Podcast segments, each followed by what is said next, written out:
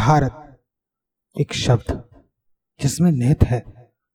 अनगिनत संस्कृतियाँ, भाषाएँ, पंथ, समुदाय, मत और उसमें निवास करते उसके निवासी। भारत एक संस्कृतियों से बनी महासंस्कृति भी है। विश्व की कितनी संस्कृतियों ने यहाँ जन्म लिया? अकेले भारत में आधिकारिक रूप से 20 से ज़्यादा भाषाएँ व हज़ार से ज़्यादा बोलियाँ बोली जाती हैं। भारत अपने अतीत वर्तमान और भविष्य में विश्व को विकसित करने में एक वृहद भूमिका निभाता आया है, निभाता रहा है और आगे भी निभाएगा। अक्सर हम भविष्य की तरफ़ नज़र करते हुए अपने अतीत को भूल जाते हैं, पर हम ये भूल जाते हैं कि यह अतीत हमारे भविष्य की एक आधारशिला भी है, क्योंकि कभी यही हमारा वर्तमान भी था। भारत का अतीत भी गौरवशाली, महान और विकसित संस्कृति का एक मानक रहा है। परंतु आधुनिक भारत अपने भविष्य की तरफ़ बढ़ते हुए इस अतीत की सर्वथा उपेक्षा कर देता है और फिर भटक जाता है। मैं ऐसी अतीत के कुछ गौरवपूर्ण पन्ने यहाँ पलटने वाला हूँ। भारत के इस महान अतीत की कुछ महान गाथाएँ, जिन्होंने अपने कथानक से न सिर्फ़ भारत अपितु संपूर्ण विश्व को ज्ञान की ओर अग्रसर किया है। ऐसे कुछ व्यक्तियों, जिन्होंने भारतीय संस्कृति के विकास में अपना अभूतपूर्व सहयोग दिया है और अपने इसी चरण में हमारी हिंदी पॉडकास्ट श्रृंखला कथा भारत की, के पहले चरण में हम चर्चा करेंगे भारत के उन कुछ महान कवियों के बारे में, जिनके लिखे काव्य न सिर्फ़ उनके, मगर उनके तदोपरांत युगों में भी अपनी कथा को कहते आए हैं। हमारे इस चरण के पहले एपिसोड में हम आज चर्चा करेंगे संस्कृत के सबसे प्रथम महाकाव्य एवं उसके रचनाकार जिन्होंने एक श्राप की प्रेरणा से संस्कृत के सर्वप्रथम महाकाव्य की रचना की। जितना उनकी रचना प्रेरणा से उत्प्रोत है, उतनी ही उनकी जीवनी भी। या अगर मैं कहूँ कि इनकी जीवन गाथा इस अज्ञानता से एक महानता की कथा है तो उसमें कोई अतिशोक्ति नहीं है। स्वागत है रसिको। आप सबका श्री राम की रामायण रचयिता महर्षि वाल्मीकि की कथा में। हम जब महर्षि वाल्मीकि का नाम लेते हैं, हमारे सामने एक ओजस्वी, साधु का चित्रण होता है। होना भी चाहिए।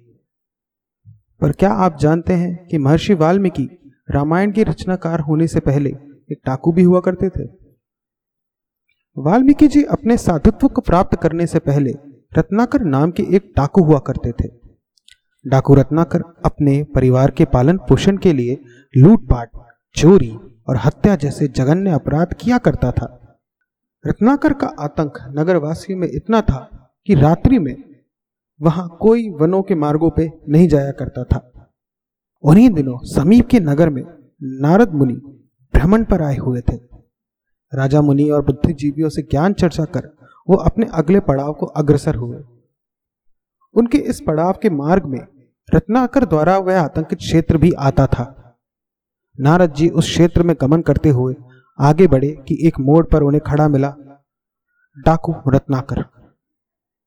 रत्नाकर अपना धनुष उठाकर तीर की नोक को नारद जी के सामने रख कहने लगा हे ब्राह्मण, जो कुछ भी मूल्यवान है, उसे निकाल कर रख दो, या फिर अपने परलोक गमन की तैयारी कर लो।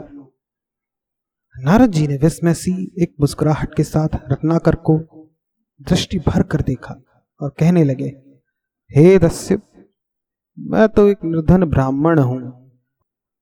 इस वीणा, वस्त्र और ज्ञान के इतर मेरे पास है ही क्या? रत्नाकर, मुझे मूर्ख ना समझ ब्राह्मण। मैं जानता हूँ, तू देवताओं का प्रिय देवर्षि नारद है। तुझे तो सम्राट पूछते हैं, जो भी धन है उसे निकाल और अपने प्राणों की रक्षा कर ले, अथवा मुझ पर ब्रह्म हत्या का पाप लग जाएगा। नारद, हे दस्यु, तुम यह ग्रंथ कार्य करते ही क्यों हो? इस अपराध से तुम्हें क्या प्राप्त होता है? रत्नाकर इस कर्म से मुझे आजीविका मिलती है, जिससे मेरे परिवार का भरण पोषण होता है। यदि ये कार्य ही छोड़ दूँ तो उनका भरण पोषण कैसे करूँगा? नारद जी बोले, तुम जो कहते हो कि इस कार्य से मिले धन से तुम्हारे परिवार व सहचर इसमें अपना हिस्सा लेते हैं, भागीदारी लेते हैं। क्या ये जो अपराध तुम कर रहे हो, क्या ये जो पाप तुमने कमाया है, क्या इस पाप की कमाई में भी उनका हिस्सा है? नारद जी के ये वचन सुन रत्नाकर विचारों में उलझ गया। नारद जी उसे उसी मुस्कुराहट के साथ देखते रहे। रत्नाकर, हाँ, मेरे सहजन भी इन अपराधों में भागीदार है। मेरे इस पाप में भागीदार है। नारद जी, तुम्हारे शब्दों और वाणी में शंका है, दस्यु। तुम स्वयं को असत्य से प्रमाणित करना चाहते हो। पर सत्य तुम जानते हो।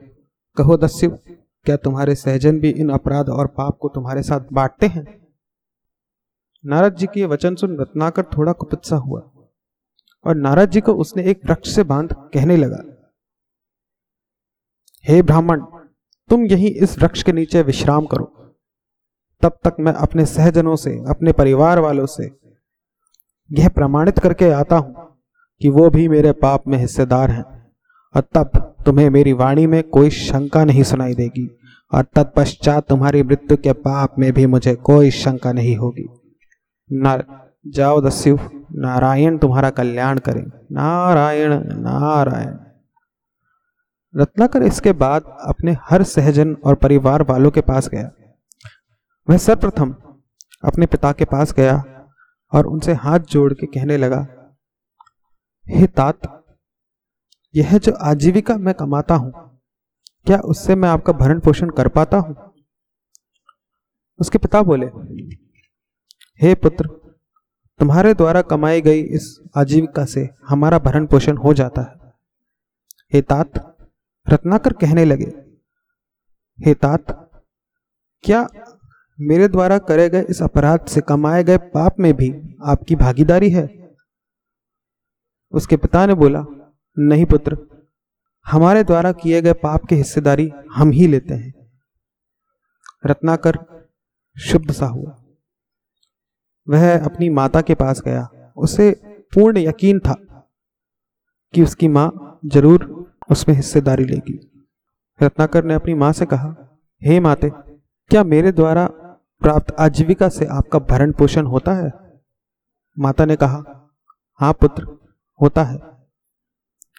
रत्नाकर ने फिर कहा, हे माता, क्या मेरे द्वारा करे गए अपराधों के पाप में भी आप हिस्सा लेती हैं?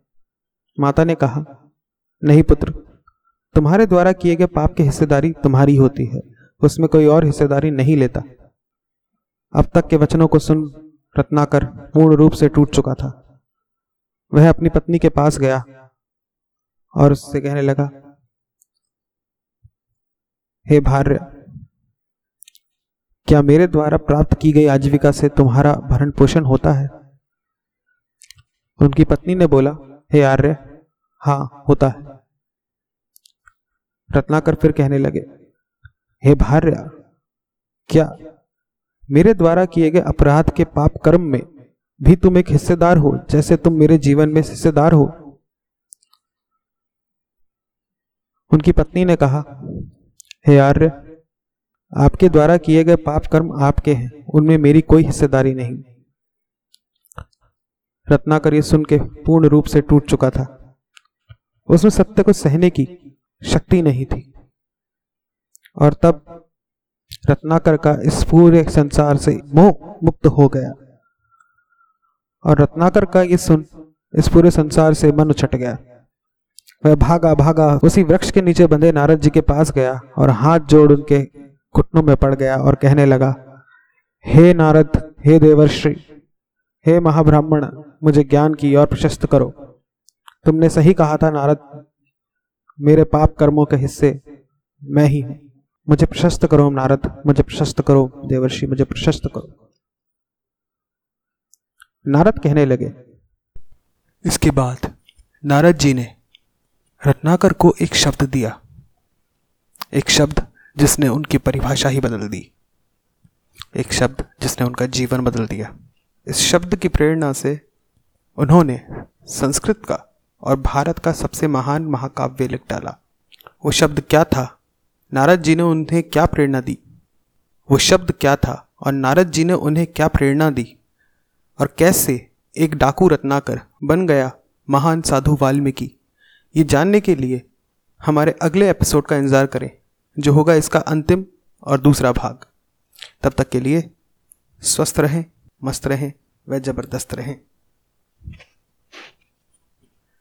यदि हमारा पॉडकास्ट और हमारी कहानी आपको अच्छी लगी हो तो प्लीज़ लाइक करें शेयर करें, एवं सब्सक्राइब करें, उस लाल बटन पर दबाएँ और सब्सक्राइब करें, एवं घंटी को दबाएँ और नोटिफिकेशन ऑन कर लीजिए, क्योंकि अब हम लगातार लाएँगे ऐसी ऐसी कहानियाँ जो भारत को परिभाषित कर चुकी हैं। कथा भारत की में। धन्यवाद।